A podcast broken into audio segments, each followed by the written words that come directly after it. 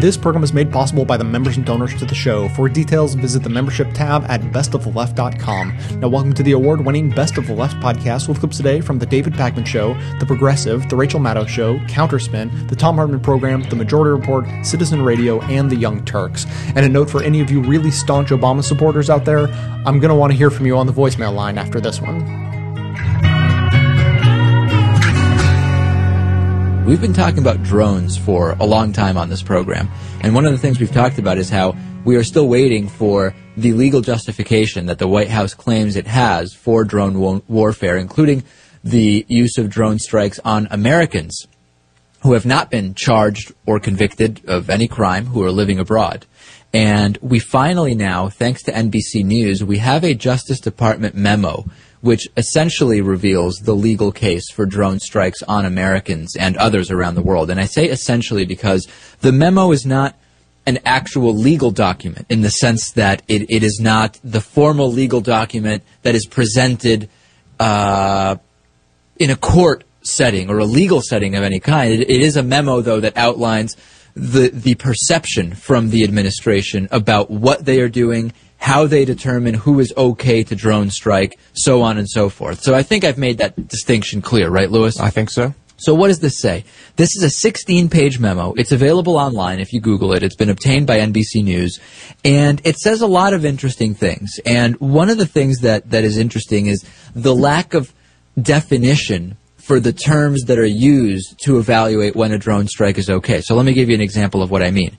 The uh, the idea of an imminent threat. Okay, if you look at the document, I, it's only 16 pages. If you care about this stuff, I encourage you to look at it because it's really, it, it'll take you, I don't know, 15, 20 minutes to, to look over, and it'll really give you a sense for what is the case here that is being made by the administration and how they're thinking about these drone strikes.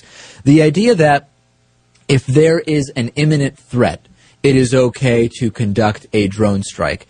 The, um, the term imminent is used, and it actually says that number one, imminence is not defined, but number two, that the imminence of a threat only has to be mentioned. In other words, the, the government can say, we believe that there is an imminent nature to this threat without having to define imminent or even to justify what in particular makes someone an imminent threat. It's wide open, Lewis. Right, like Iraq was an imminent threat. We Right. thought, we believe they have weapons of mass destruction. We consider them an imminent threat. Exactly. Yeah.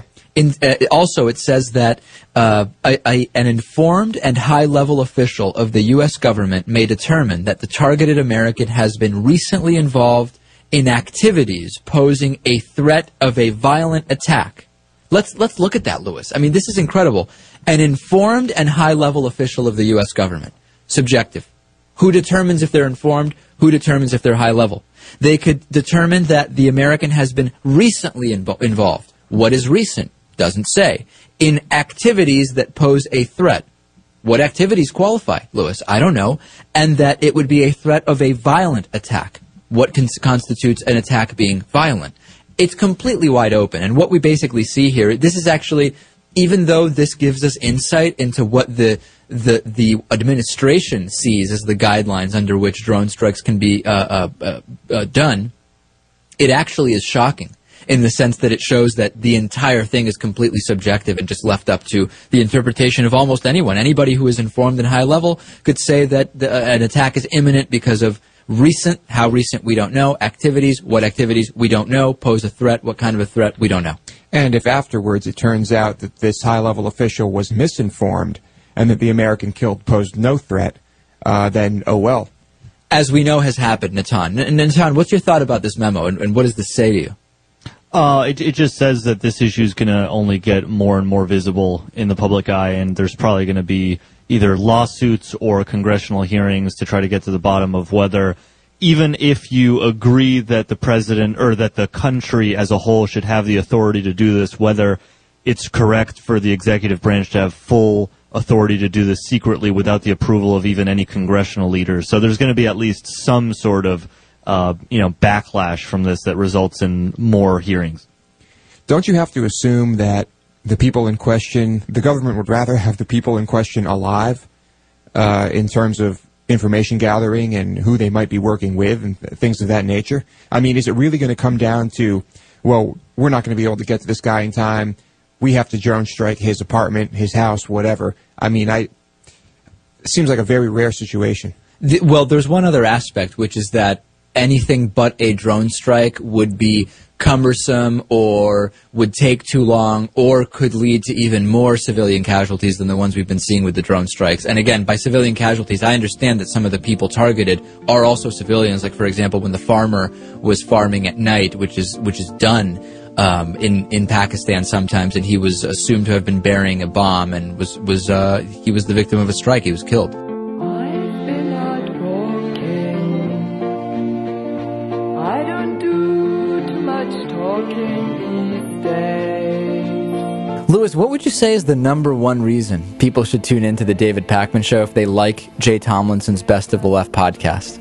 I mean, I see it completely differently from from someone who's just watching it. Yeah, well, but if I was asking someone else's opinion for the promo, I don't even watch our show, so how can I answer that question? I do not watch our show. So Lewis is, isn't even a fan of the show.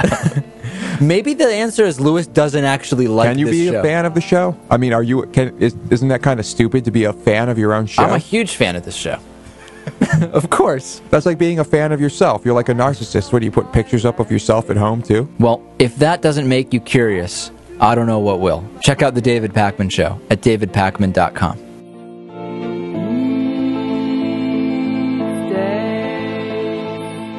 New light, and not a flattering light, has been shed on the Obama administration's sweeping claim that it can assassinate U.S. citizens anywhere in the world. Michael Isikoff of NBC News just got hold of a 16-page Justice Department memo rationalizing this policy. It's an amazingly disturbing memo. It says that the executive branch can go ahead and bump off a U.S. citizen if a high level official of the U.S. government, not even necessarily the President of the United States, determines that this person is an imminent threat and that it's unfeasible to capture the person. It then defines imminent in a way that stretches the word to ridiculous limits. And in another sleight of hand, it says that these hits would not be assassinations because they're done in self-defense. And then on top of it all, it asserts that the executive branch and the executive branch alone has the right to say whether these actions are kosher or not. No judge, it says, can weigh in. The memo says there exists no appropriate judicial forum to evaluate these constitutional considerations. Talk about being above the law. There seems to be something in the air in the Oval Office that tends to turn the occupant into Richard Nixon. It's happening now to Barack Obama. I'm Matt Rothschild, and that's how I see it.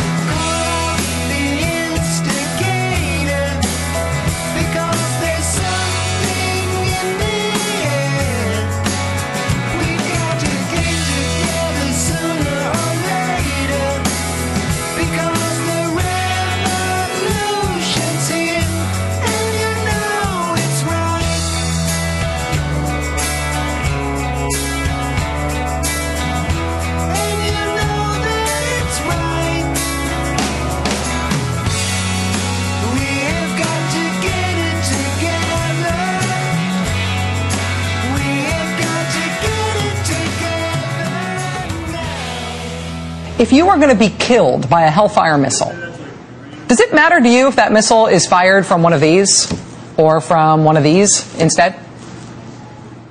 What is novel about drones is not that U.S. forces can kill people from the air using targeted so-called precision-guided missiles.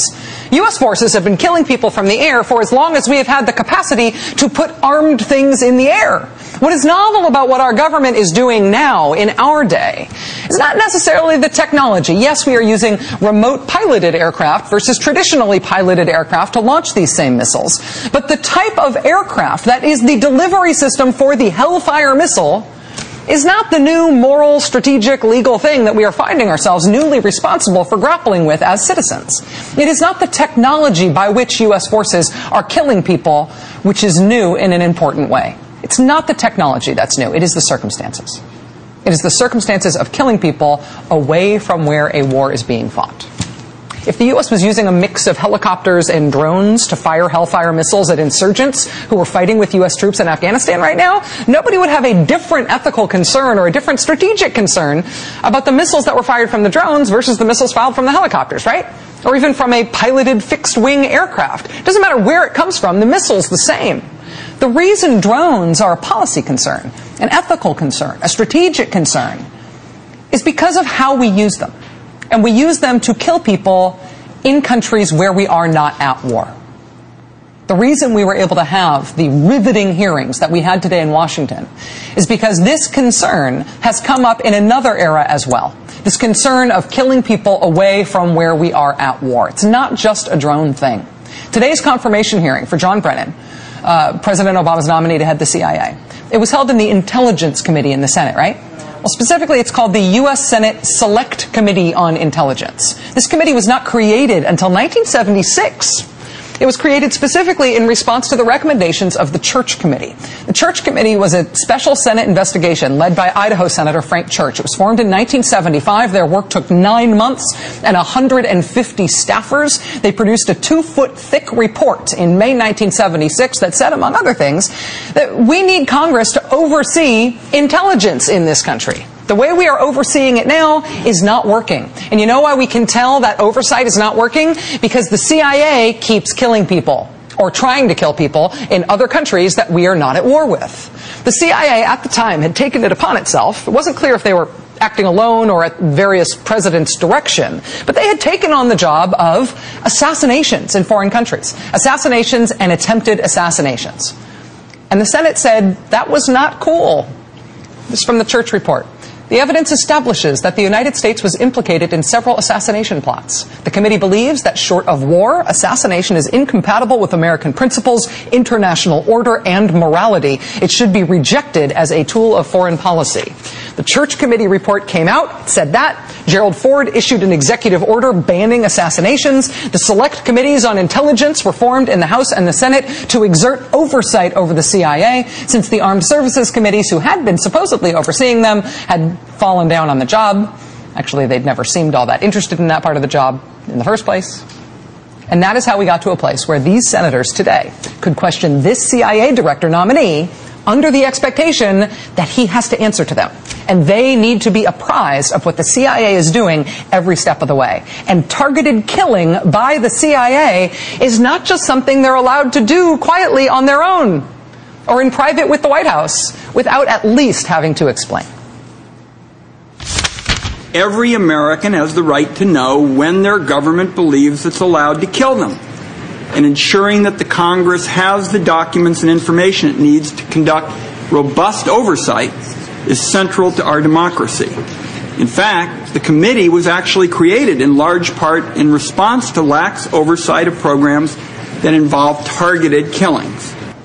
Some of the most contentious back and forth today was about whether the CIA is killing people now outside of places that we are at war because it is U.S. policy just to shoot on sight all over the world.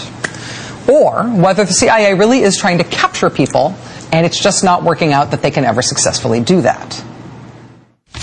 Your view seems to be that even if we could save American lives by detaining more terrorists using only traditional techniques, it would be better to kill them with a drone or let them go free rather than detain them. Can you explain the logic in that argument? I respectfully disagree, Senator. I do no, I never believe it's better to kill a terrorist than to detain him we want to detain as many terrorists as possible so we can elicit the intelligence from them in an appropriate manner so that we can disrupt follow-on terrorist attacks. So I'm a strong proponent of doing everything possible short of killing terrorists, bringing them to justice and getting that intelligence from them. How many high-value targets have been captured during your service with the administration? There have been a number of individuals who have been captured, arrested, detained, interrogated, debriefed, and put away by our partners overseas, which is we have given them the capacity now, we have provided them the intelligence. And unlike in the immediate aftermath of 9-11, when a lot of these countries were both unwilling and unable to do it, we have given them that opportunity.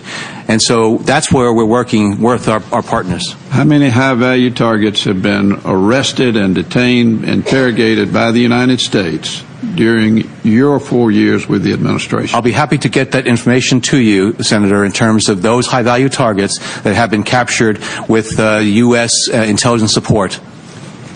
I submit to you the answer to that is one, and it's Warsame, who was put on a ship for 60 days and interrogated. Thank you. One high-value target captured and, of course, lots killed. if the CIA does make public that there have been uh, more than just that one guy captured that Senator Saxby Chambliss mentioned there, we will let you know. But in the meantime, that's kind of a hell of a ratio, right, in terms of killed versus captured? 4,700 to 1? So the idea is that first you're trying to capture people, but the rate at which you do that is 1 4700th of a time? In recent days, though, there has been intense focus on whether secret targeted killing by our militarized CIA uh, is also a program that is allowed to target people who have U.S. citizenship. On Monday, NBC News' Michael Isikoff broke the news on this show that he had unearthed a 16-page white paper spelling out some of the legal reasoning behind why our government thinks it is okay to target Americans specifically for killing. That was Monday night. Then last night, the administration announced that the Justice Department classified memo that was the basis of that white paper, the actual legal advice to the president from his lawyers, that would be released to the Intelligence Committee. They'd been asking for it forever. They were finally going to release it. It seemed like the pressure and the attention ahead of this confirmation hearing today had finally brought about some real momentum toward transparency, that we would at least let the Senate committee in charge of overseeing this part of our government finally oversee this part of our government. That's what it seemed like. And then this happened. So it was encouraging last night when the president called and indicated that effective immediately he would release the documents necessary for senators to understand the full legal analysis of the president's authority to conduct the targeted killing of an American. What the president said is a good first step towards ensuring the openness and accountability that's important. Since last night, however, I have become concerned that the Department of Justice is not following through with the president's commitment just yet. 11 United States senators asked to see any and all legal opinions, but when I went to read the opinions this morning, it is not clear that that is what was provided. They didn't get it? the Justice Department didn't hand over what the committee asked for, that we all reported last night, the committee was going to get this morning because the president had okayed it. They're still holding out?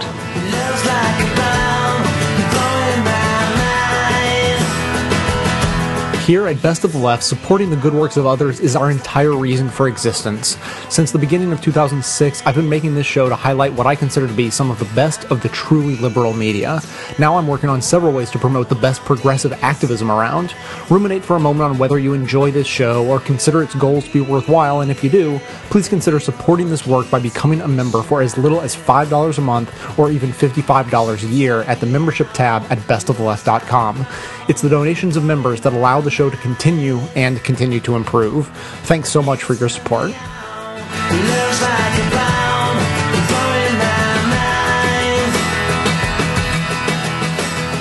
The Washington Post reported news February 6 that it's known for years, but decided not to tell until now.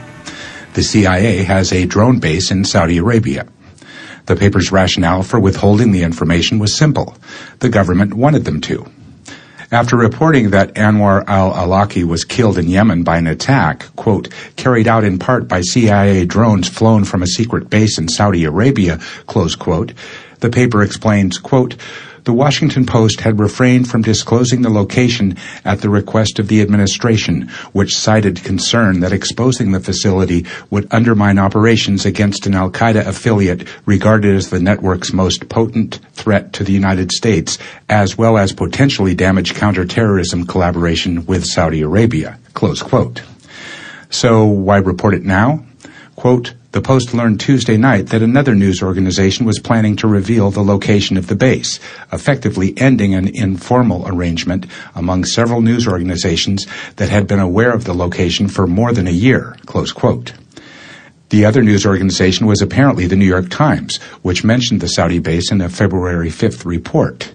Times public editor Margaret Sullivan cited the paper's managing editor, Dean Baquet, on her blog, repeating the official line that revealing the base's location might jeopardize its existence as, quote, the Saudis might shut it down because the citizenry would be very upset, close quote. But he allowed that, quote, we have to balance that concern with reporting the news, close quote. It's possible that Saudi Arabia will stop allowing the CIA to use its territory to conduct a secret drone war against a third country now that the secret is out. But the possibility that news might affect the world is not a reason to stop doing journalism. You might say it's the best reason to do it.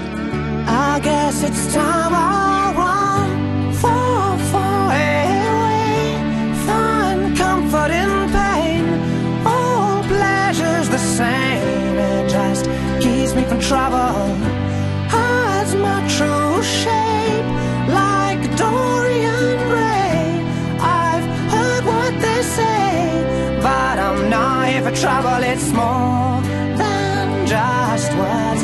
It's just tears and rain. I have been watching, particularly on our message board, on the message board over at Democratic Underground, um, on a lot of them. Uh, those those are two that I pay a lot of attention to. People on the one side arguing that we're at war, and therefore, you know, and the, and the president, he doesn't use the phrase "war on terror" anymore, but we're at war, and therefore, Americans who've joined the other side are now enemy combatants and thus should be treated like any other dangerous enemy during a time of war. If there's an imminent danger, they should be killed. This is the George W. Bush argument, and the strength of it is the memory of 9-11. And this enduring belief in the minds of many Americans that 9-11 was an act of war in and of itself. It was a modern day Pearl Harbor. And therefore, we're justified in pursuing that war until the enemy, Al Qaeda, is either dead or surrenders. Now, the first weakness of that argument is that our Constitution and the international laws that we've signed onto through numerous UN and other international treaties very clearly describe what is a war and how that's different than what we call a crime. Pearl Harbor had Japan, a country. 9-11 had bin Laden, a criminal. Also for a war, you need a congressional declaration of war and a nation to declare that war against. And once that's happened, there are very specific rules under which we conduct that war. The last time our nation had a congressional declaration of war, legally invoking our constitutional war powers, was in 1941, and that war ended, as I recall, in 1945. Do I have those years right? I think so.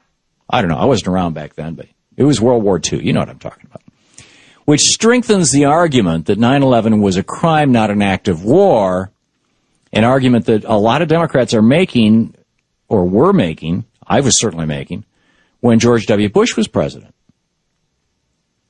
A crime, and, and that, that argument is supported that it was a crime, not a war, by the fact that by our having arrested and right now, as we speak, having on trial 9-11's mastermind, Khalid Sheikh Mohammed, and are having executed its funder, Osama bin Laden, and putting others on trial for their participation or support of 9-11 that it was a crime.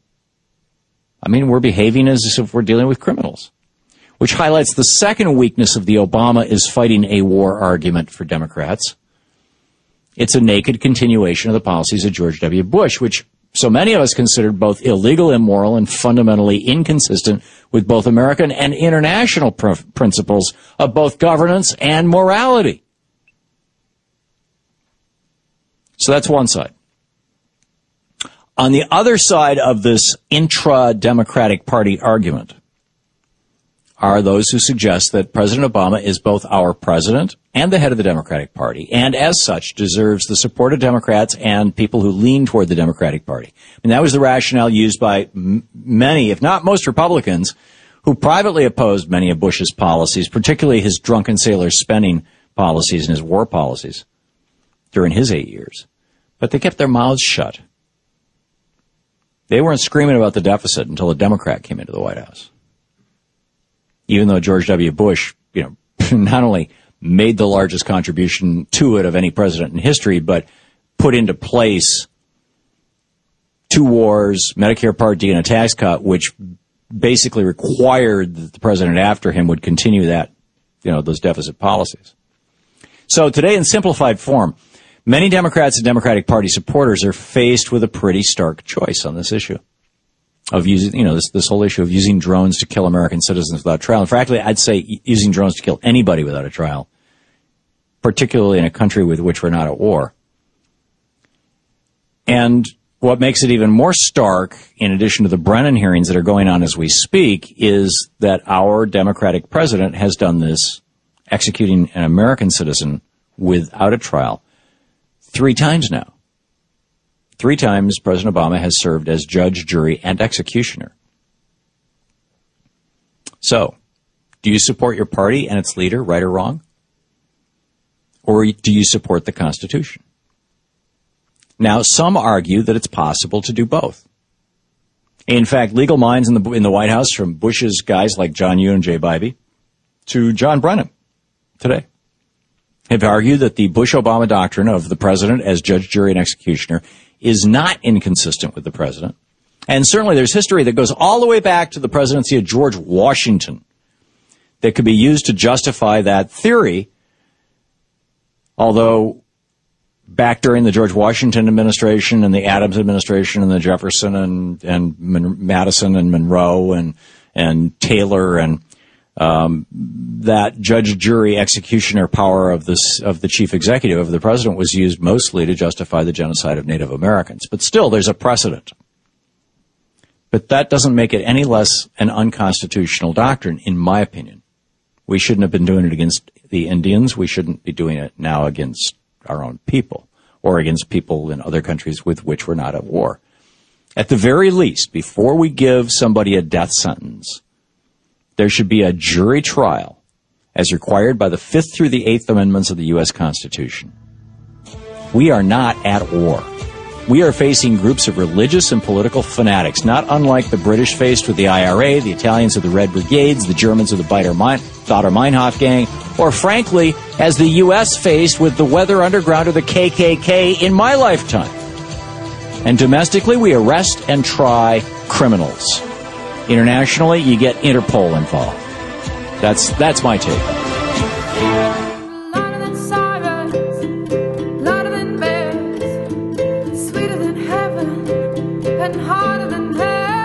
As an anti consumerism advocate, I'd like to encourage you to shop less, don't buy things you don't need, and only buy the necessities from local, independently owned businesses.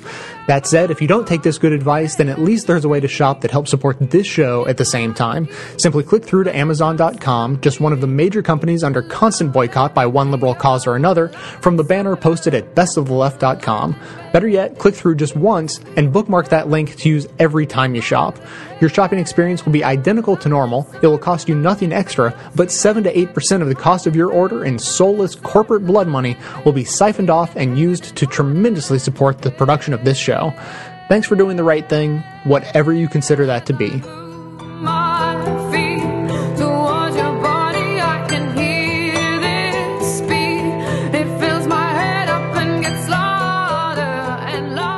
Let's have a uh, dissenting view that President Obama's uh, targeted assassination policy is uh, incorrect. Let's bring on a strategic analyst from Fox News, Lieutenant Colonel Ralph Peters, and hear what he has to say about this uh, targeted assassination program. Some people believe that you shouldn't kill American citizens who become terrorists without giving them the due process of the law. Your reaction? Now, now any uh, rational, sane person would say, "Well, that's part of the problem, uh, lady. We don't know that they've become terrorists."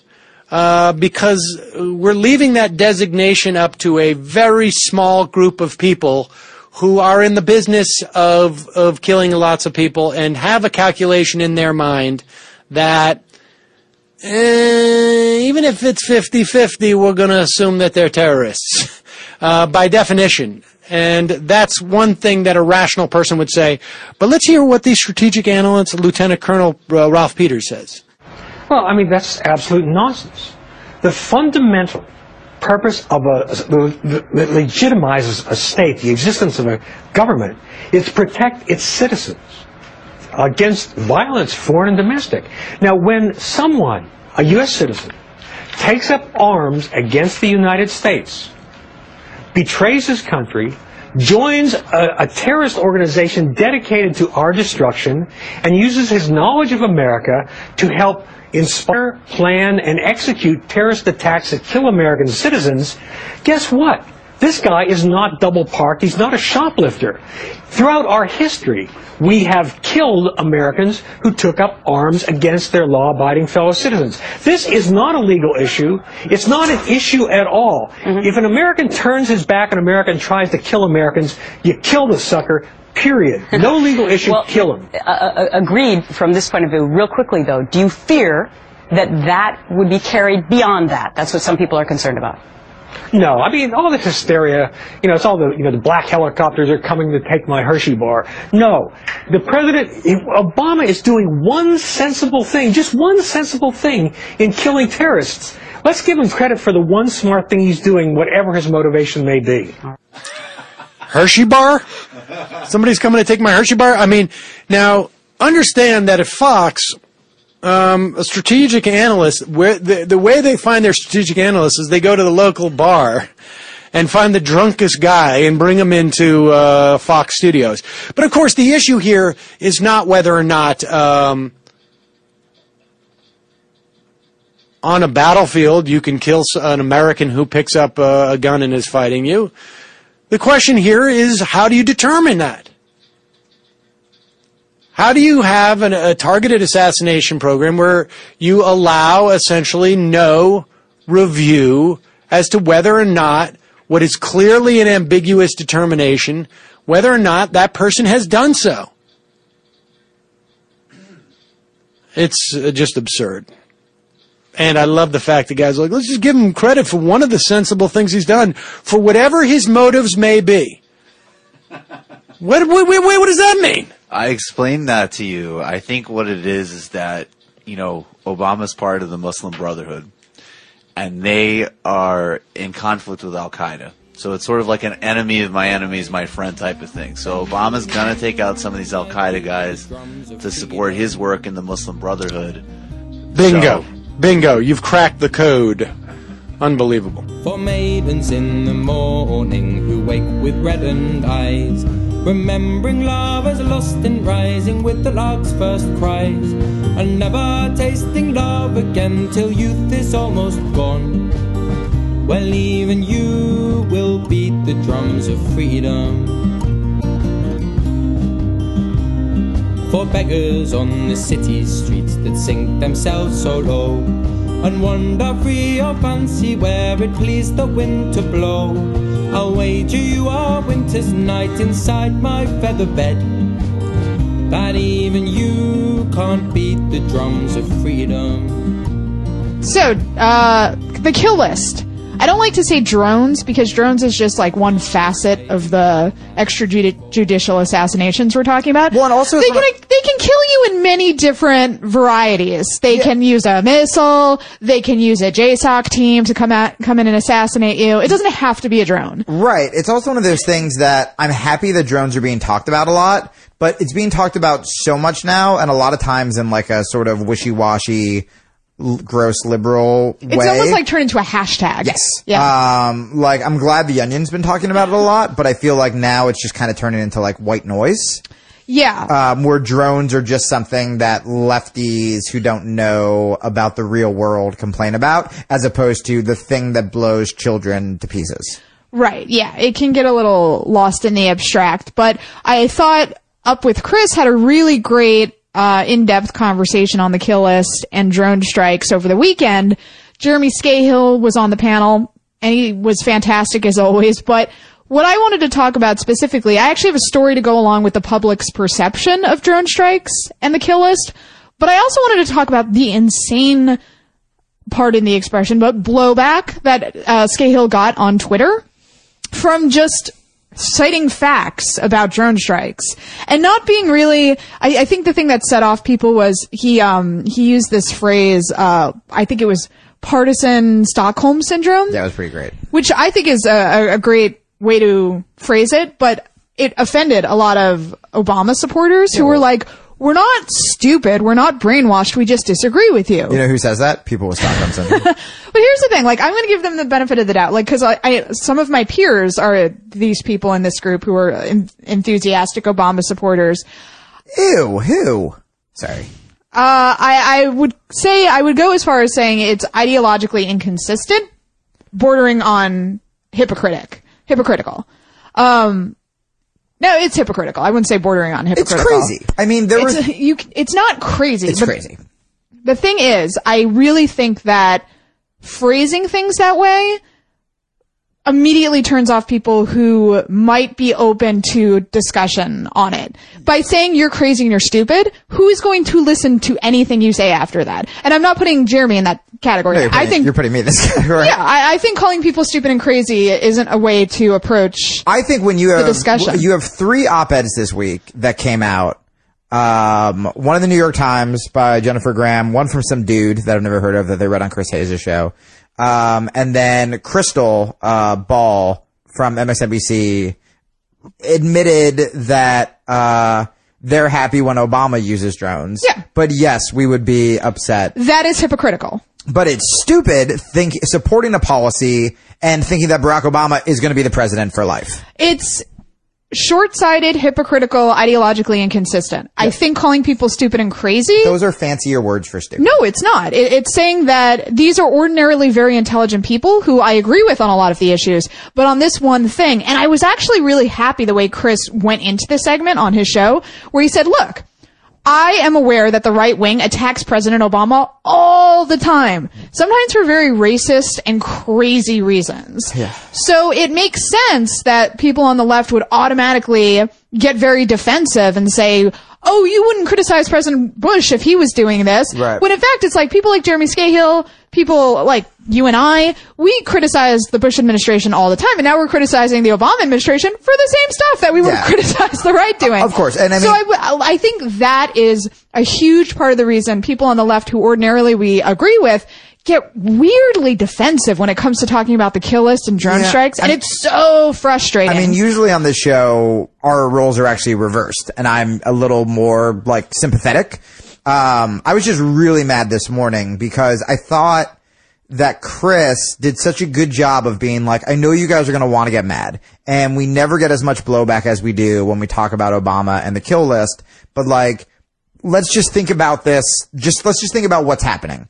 And I even have a bit on my new CD coming out where I talk about like I kind of joke about how it was so hard to be progressive on Twitter because there were so many racists going after Obama and you'd be like, fuck these racists against Obama. And then progressives would be like, why do you support, dro- support drones in Wall Street? And then you'd be like, no. And then you'd be like, fuck drones in Wall Street. And they're like, why do you hate Barack Obama because he's black? And you're like, God damn it. And, and it is really frustrating. Um, but I mean, to me, it's also like just so selfish when, you know, like I had this one guy who was much nicer and didn't seem stupid and seemed very sympathetic who was like, yeah, but because you're a celebrity, you're just not helping the cause by talking about this. And it's like, what is more important? The election, the election, which is fucking over, by the way. Mitt Romney's ah, gonna, but there's always another know. election. but right, but you know, Mitt Romney's not coming back uh, to win, um, or like just children being killed, and and and, and, and what's crazy is like, of course, I was against George Bush when he did this. Which, and you know how I know that? Because I recognize the arguments that George Bush supporters use against me because they're the same fucking arguments that you guys are using against me right now. You know what I mean? Like, that is how I remember so clearly uh, being against George Bush because I heard the exact same shit from right wing radicals as I do from Democrats right, now. So the things you're describing, I think, are caused by a whole host of, of uh, reasons. But one is I, I think there's a funda- fundamental misunderstanding of what the program does because we don't talk about it and there's a lot of secrecy and shrouding it. Um, and, and a poll came out sort of supporting this. Um, it was in the Huffington Post covered it. Um, so, oh, I think it was an online poll. So, uh, word of, that's my disclaimer, online poll, but it was interesting. Um, only 27% of Democrats and 24% of independents said they would support using drone strike if civilians might also be killed. So this was interesting because the, the screaming headline was a majority support drone strikes. But when you, you parse it a little more carefully, it, becomes clear that the support for drone strikes drops dramatically once the possibility of civilians being killed is thrown into the mix. Now here's the thing.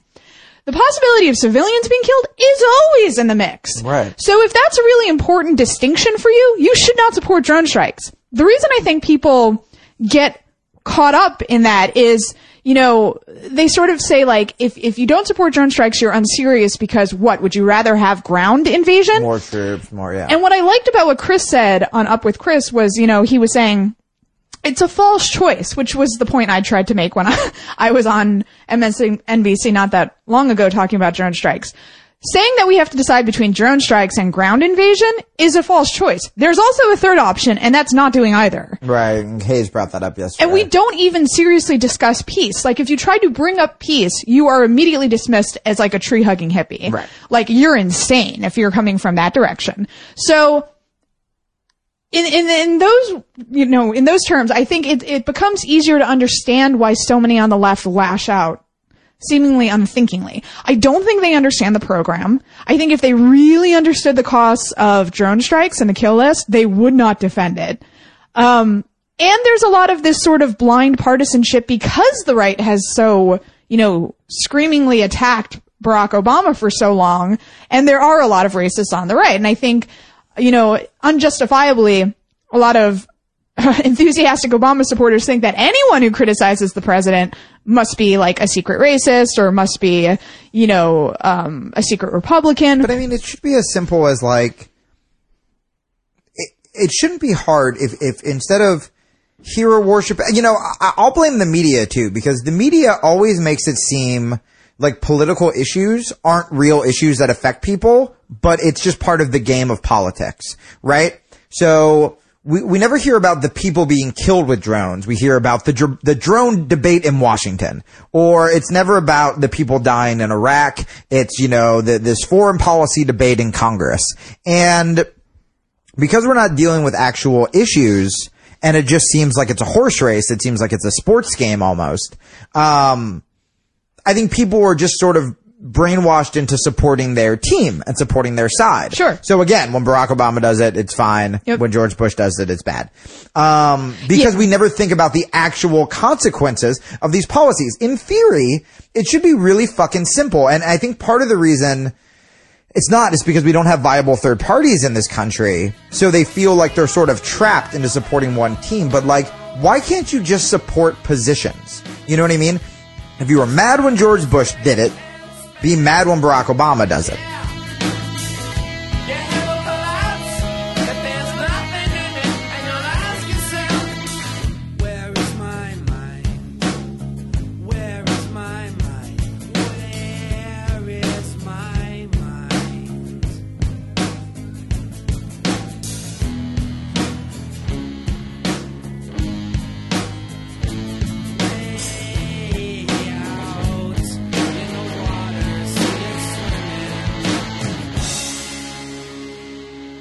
We have talked extensively on what the problem with the drone regime that the and it's not really about drones. Drones are really the mechanism. There's a whole nother set of problems with drones that have nothing to do with the kill list that the uh, obama administration has developed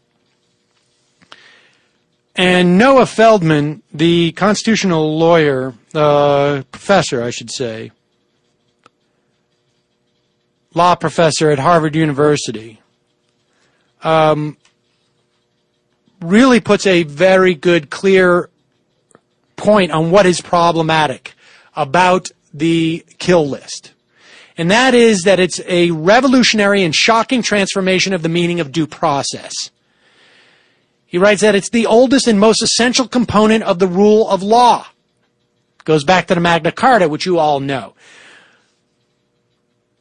What has been considered the essence of due process since the time of the Magna Carta is that the accused must be notified of the charges against him or her and have the opportunity to have his or her case heard by an impartial decision maker. Are U.S. enemies entitled to due process? Well, no, not if they're arrayed against the country on the battlefield. In war, you don't try the enemy. You kill him, preferably before he kills you. If Al-Awlaki was an enemy fighting on the battlefield, he wouldn't have deserved due process while the fight was on. Off it, he should legally be like any other U.S. citizen, innocent until proven guilty. Applying due process analysis to Al-Awlaki procedures is a du- legal disaster. The problem is, once you consider due process, you have to give it some meaning. And the meaning you choose will cast a long shadow of what the term means everywhere else. When you're on a battlefield, there is no question as to whether or not this person is trying to kill you. And it is long settled. If they're waving a white flag, that's a different question. Al-Awlaki wouldn't receive notice, the opportunity to be heard or a hearing before a decision maker. In other words, he would receive none of the components of traditional due process, not even one. How the absence of due process could be magically transformed uh, into its satisfaction is never stated or explained, referring to the white paper uh, released by the administration. All we get is the assertion that a target's interest in life must be balanced against the government's interest in protecting other Americans. On this theory, no due process would be due those accused of murder because their lives would have to be balanced against the government's interest in protecting their potential victims. The cases cited by the white paper provide no precedent for the idea that due process could be satisfied by some secret internal process within the executive branch. Not that any such process is even mentioned. The reason they don't is obvious. There is no such precedent.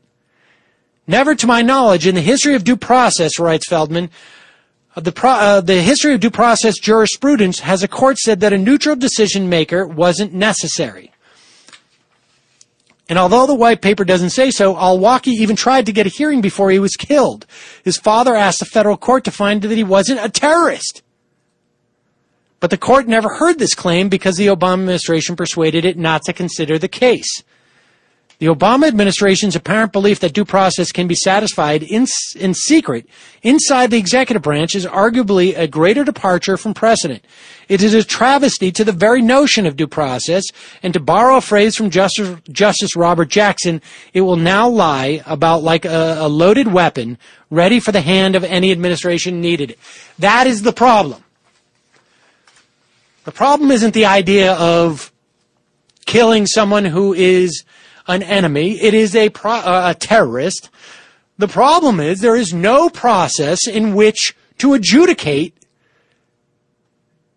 or to provide due process to say that that person is that person that you are accusing them of being. So cut to MSNBC paid contributor Toure and host, I guess, of the cycle, co-host, quad host of the cycle. I don't know what they call it of the cycle, who apparently uh, spoke about his support for President Obama's drone program, and then uh, I guess got some blowback, and so then felt he had to come out strong. And there was a lot of macho rhetoric in this, but the underlying argument here is, with all due respect, completely nonsensical. Let's just take the first, I don't know, 30, 40 seconds of it. I'm not pro drone, but I am pro killing those who are working to kill us. I am anti collateral damage. Everyone is. But I know civilians are tragically killed in human warfare and in robotic warfare. I know war crimes may have been committed via our drone program, but I am pro killing Al Qaeda leaders via drones. It's okay that war crimes were committed, but I want to make it clear that I am pro killing, even if we have to kill commit war crimes. I mean, that's what that sounds like to me. But I, I don't know that that's what he's saying, but that's why I'm saying it's somewhat incoherent. even if they are American citizens. The authorization for use of military force gives the president the power to use all necessary force to prevent future attacks. And given that, you cannot join Al Qaeda in a time of war and traitorously plot against us in a foreign country and expect constitutional protection. Why? Given that there is four, I mean, how do we adjudicate those claims he's making? He's making a series of assertions that people are saying must be uh, adjudicated in some fashion under some concept of due process. But he's skipping over that. He's basically saying like, okay, I'm going to grant you all of these issues, but still we should do this. Is, is the argument continue? If you are in Al Qaeda working to kill Americans, you should be killed. Anwar al-Awlaki, an operational figure involved with multiple attacks, a man convicted in absentia by a Yemeni court of belonging to Al Qaeda and committing murder. Now wait a second. What is the value to Toure of this argument that he's been convicted in Yemeni court? What, what does that prove? That proves that he's a terrorist. So there, Toure is acknowledging that he, he needs to be adjudicated to be proved a terrorist before we go and then kill him. But are we ceding our due process to a Yemeni court? And aside from the fact that, as far as I can tell, he was sentenced in jail by that Yemeni court uh, in the the killing of a French engineer, and he was sentenced for not for killing, but for inciting people to kill. Is that the standard that we're going to use to assassinate people? They're inciting people to kill? Are we also going to start to say, like, hey, if you've got a problem with um, anyone else in this country, if you want to sue a corporation, feel free to go to a Yemeni court? Why is he even mentioning the Yemeni court? Implicit in him mentioning the Yemeni court is that we need some mechanism to determine whether or not this guy's a terrorist. But he's saying that the Yemeni court did it, so it's okay. He's a terrorist, we can kill him. But that's the whole point. He didn't end up on this list because of a Yemeni court. He ended up on this list because there is a secret, secret mechanism in the administration to have a non, um, impartial judge, essentially, judge that he is guilty of this. That's what the problem is.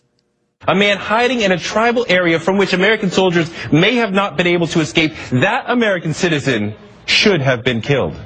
Abdul Rahman al-Awlaki, his 16-year-old son, was not in Al-Qaeda. He was killed while looking for his father, who died two weeks earlier.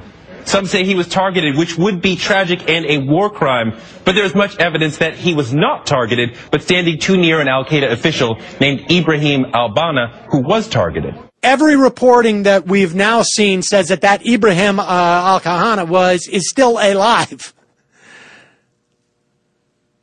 and fudging over, you know, it would be a war crime. Well, then I hope the next special comment we see from Toure will be, let's see an investigation into this war crime that we've committed. Now, he went on, but it basically, like I say, it was just um, macho talk, as far as I could tell, that is better, um, I think, expressed by the Daryl Worley lyrics from Have You Forgotten?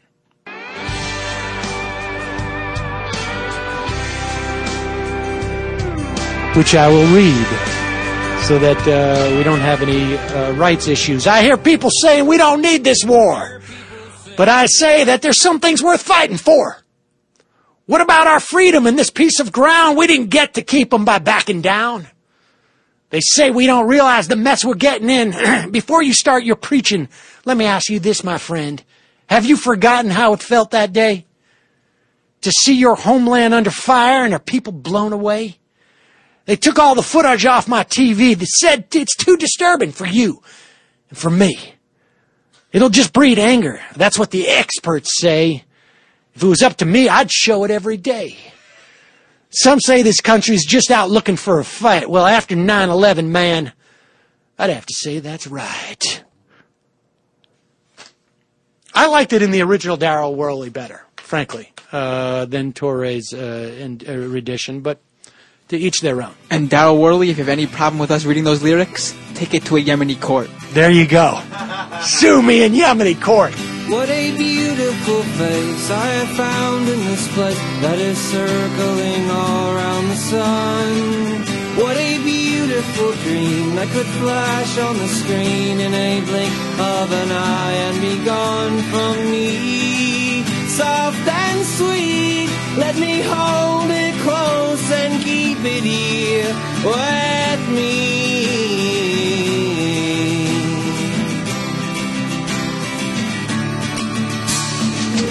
And one day we will die,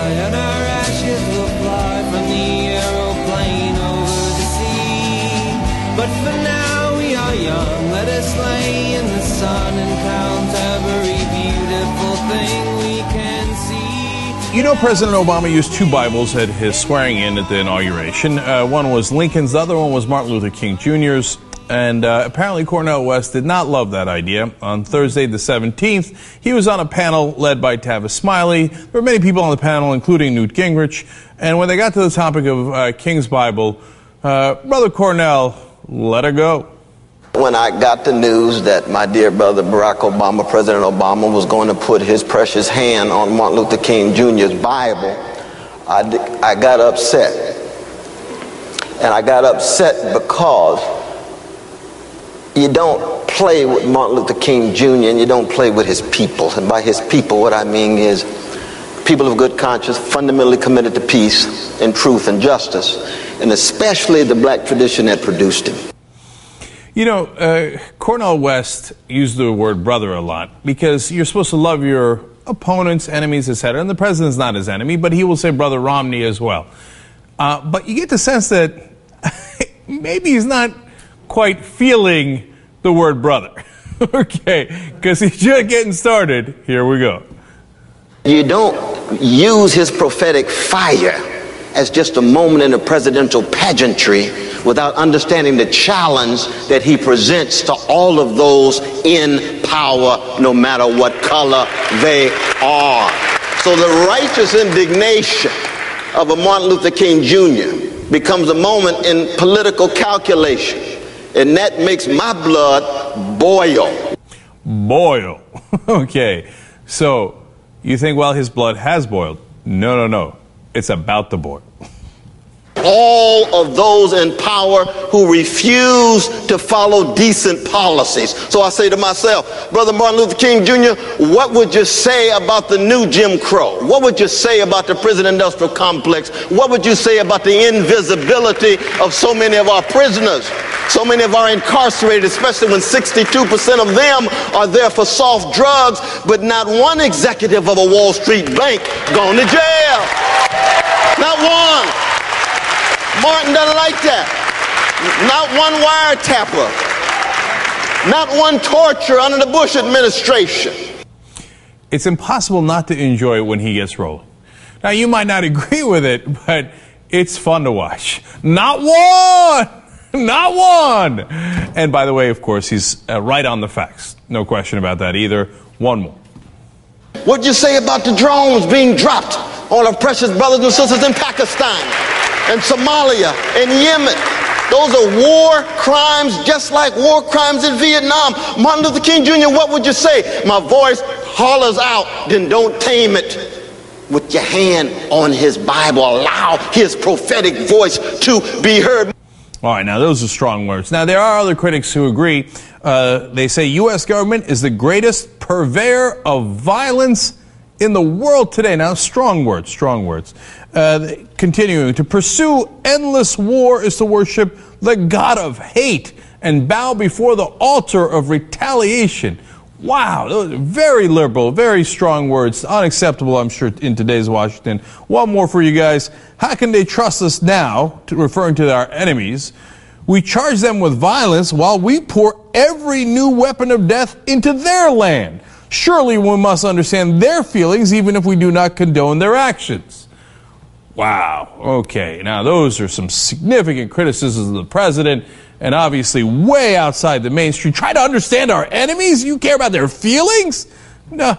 Complaining about uh, bombing them. No, you don't understand. They're the enemy. They're the bad guys. So, who said those last three quotes? You got it by now? Martin Luther King Jr. Now, of course, he was talking about Vietnam. What do you think? Would we have agreed with drone strikes where we do signal strikes? We don't even know who we're hitting. The double taps where we kill first responders coming in to rescue the people who've been bombed in the first place? Where we even kill U.S. citizens without a trial if they're abroad? So is Cornel West right that Martin Luther King would have been upset about that? There is no question about that. Let me give you more quotes from King. We are called to speak for the weak, for the voiceless, for victims of our nation, and for those it calls enemy. Can you imagine saying that we have to speak for the enemy and the, and the victims of our violence? Because we're we need to listen to them so that we can understand, so that we can get to peace. Okay? So we're not, and we're not doing it for them. We're doing it for our own soul. That's what Martin Luther King often talked about. He's got more. He said, a nation that continues year after year to spend money on military defense, more money on military defense than on programs of social uplift, is approaching spiritual doom. You want to talk about strong words? What would Martin Luther King Jr. have said? Listen to what he already said. Now, of course, they bury all that. They just say, oh, don't worry about the color of anybody's skin, content of their co- character. Yeah, well, of course, we're all Martin Luther King fans. Absolutely. Glenn Beck pretends to be a Martin Luther King fan. Would he agree with these comments? Martin Luther King wasn't just about civil rights, although he did heroic work there. He was also about anti militarism. He was in favor of uh, actually trying to fight poverty and along those lines, let me give you one last quote. King said, There are certain things in our nation and in the world which I am proud to be maladjusted and which I hope all men of goodwill will be maladjusted to. I never intend to adjust myself to economic conditions that will take necessities from the many to give luxuries to the few. Now that's a progressive. So I think Brother Cornel West might be onto something.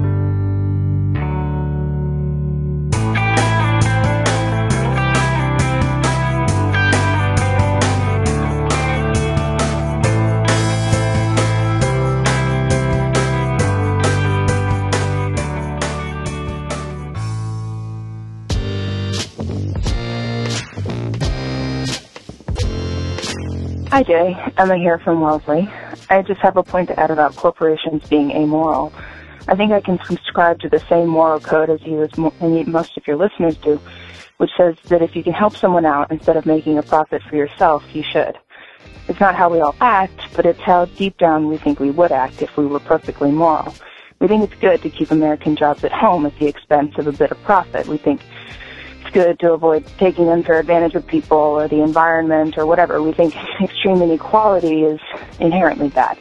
But anyone who's read Ayn Rand and sees what an impact her philosophy has had on America, or perhaps you know what it is about a distinctly American philosophy that influenced her, anybody who knows these, you know that there's a competing moral code, one based on the principles of hard work, responsibility, freedom, charity as like an extra special, strictly religious and not governmental thing. But above all, freedom from the responsibility for supporting others who weren't capable of earning what you've earned. And it's the moral foundation upon which a lot of Americans understand each other, I think, and look for themselves and look at themselves in the mirror and say, this is how capitalism works, and I may pro- make profit for myself because to do otherwise is immoral. And there are solid economic principles that seem to justify this thinking. Of course, as someone who has taken more than just Econ 101, and they'll tell you that because capitalism is amoral, because of the weird selfishness we need to make this system work, for that reason we must have government to deal with the unintended consequences, the externalities, to protect people from byproducts of a system that, when regulated, can do a lot of good for us. And this whole moral code depends for its life on a denial of structural inequality, which is why I think conservatives hate that concept so much. It amounts to a challenge of the moral values they hold most dear. We see government as a moral force that should be separated from amoral business, so that morality, what we think of as morality, can do its job, so it can regulate and make capitalism work for us. But a lot of people actually don't see that as a moral service the way we do. We have to understand how the other side sees it, why the other side thinks our ideas are ridiculous. They don't value the reasons why we're doing it. We're always framing things as business cheating government and cheating us. When a lot of Americans see it as business desperately figuring out how to get around the stupid people who think it's a good idea to give others things they don't deserve. We'll never understand each other this way. Let's stop pretending we're all working from the same moral code. Last thing, good music on the gay rights episode. Jay, this is Vicki from Oregon. This is an activist call to action. I was watching the Weather Channel this morning, as I usually do before I go off to work, and they actually had coverage of the climate change rally in D.C. And I think we should reward them for good behavior. So please go to weatherchannel.com. On the right hand side of their website, they've got a little feedback tab. Click on that and fill in the box and say thank you for covering the rally. All we need to do is to uh, let people know when they're doing something good as well as something bad. Thanks.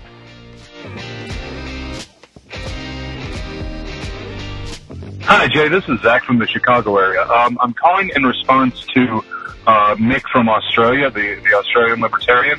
I wanted to uh, address a couple of the uh, points he raised about the his, his supposed hypocrisy of the left, or redundancy of the left, perhaps, and um, his his argument for the free market. First off, the idea that the left is for big government, I think, is a false narrative that is created by the right. Most leftists, especially progressives, I know, are pretty scared about government right now and that think they're snatching far too much power. Big government is a buzzword. It's not a real thing. I would say most of us are for effective government that supports the rights of the people uh, and not the rights of nebulous entities such as corporations. And beyond that, largely is for freedom uh, of the people to do as they want. The other element is this idea of the free market being an absolute good, of just letting the free market do its work. The free market is, is the same as, government in the fact that they're both nebulous concepts. Government is not one thing, it is one idea that manifests itself in many forms. The free market is essentially the same thing. It is an idea created by people, and therefore it is subject to the will of people, and it supports a certain set of qualities in people gaining power, and they will act to maintain that power. So the free market is not some great equalizer because there are a certain set of people that do well in the free market and a certain set that do not.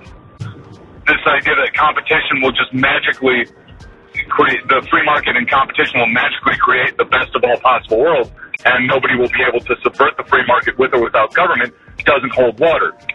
Excellent case in point was brought up by an earlier caller with the disaster of Bhopal, India. That was not caused by government. That was caused by free market and reckless regu- lack of regulations.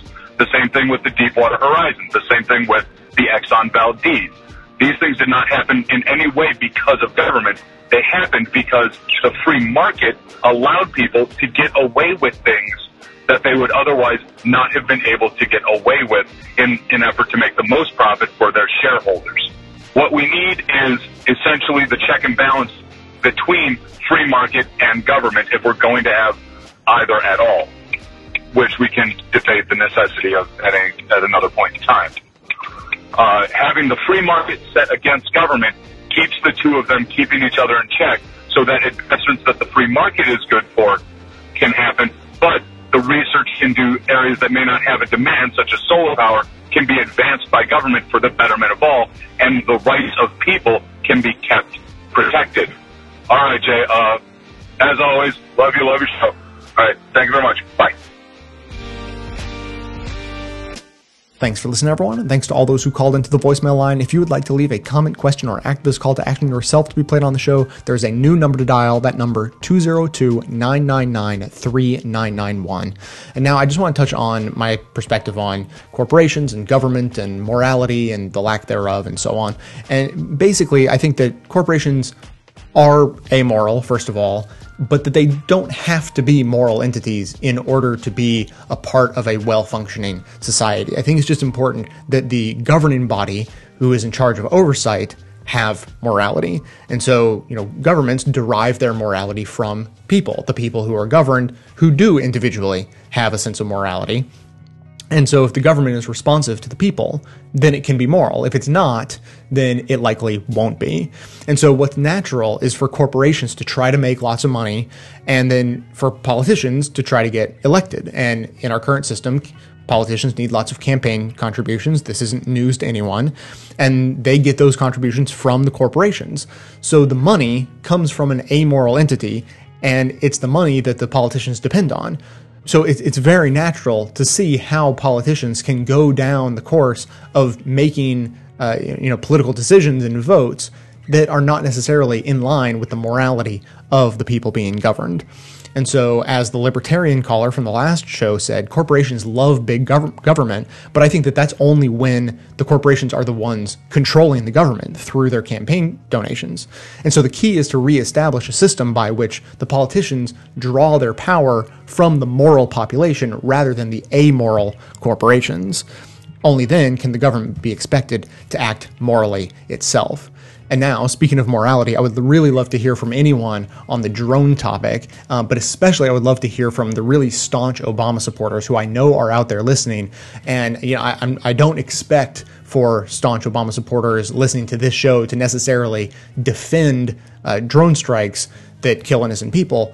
But you know, the argument have, was made many, many times before the election that as progressives, we can't you know, we can't say bad things about the president because it, it, you know, diminishes his uh, chance of reelection, and a Romney presidency would be worse. And now, you know, as was brought up in Citizen Radio, there's always another election coming up. You know, we the argument could be made that we have to defend democratic policies because we have to recapture the House next time, and so on and so on and so on. So I would love to hear the moral perspective from anyone who is you know considers themselves sort of a diehard Democrat or you know, a diehard uh, Obama supporter and so on, and and to try to parse out how do we or how do you sort of navigate these waters through you know what seems to be blatantly immoral, if not unconstitutional, if not war criminal type uh, activities that our country is partaking in.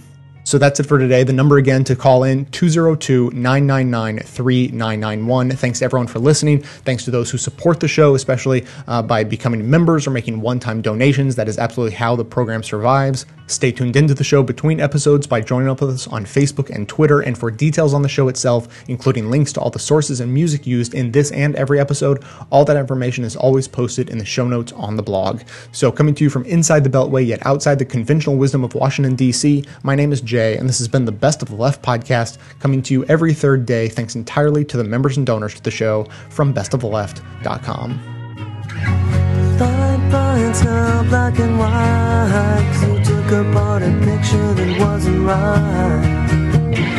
Pitch burning on a shiny sheet. The only maker that you wanna be. A places to fall. We'll take you out any open door. This is not my life, it's just a fond farewell to a friend.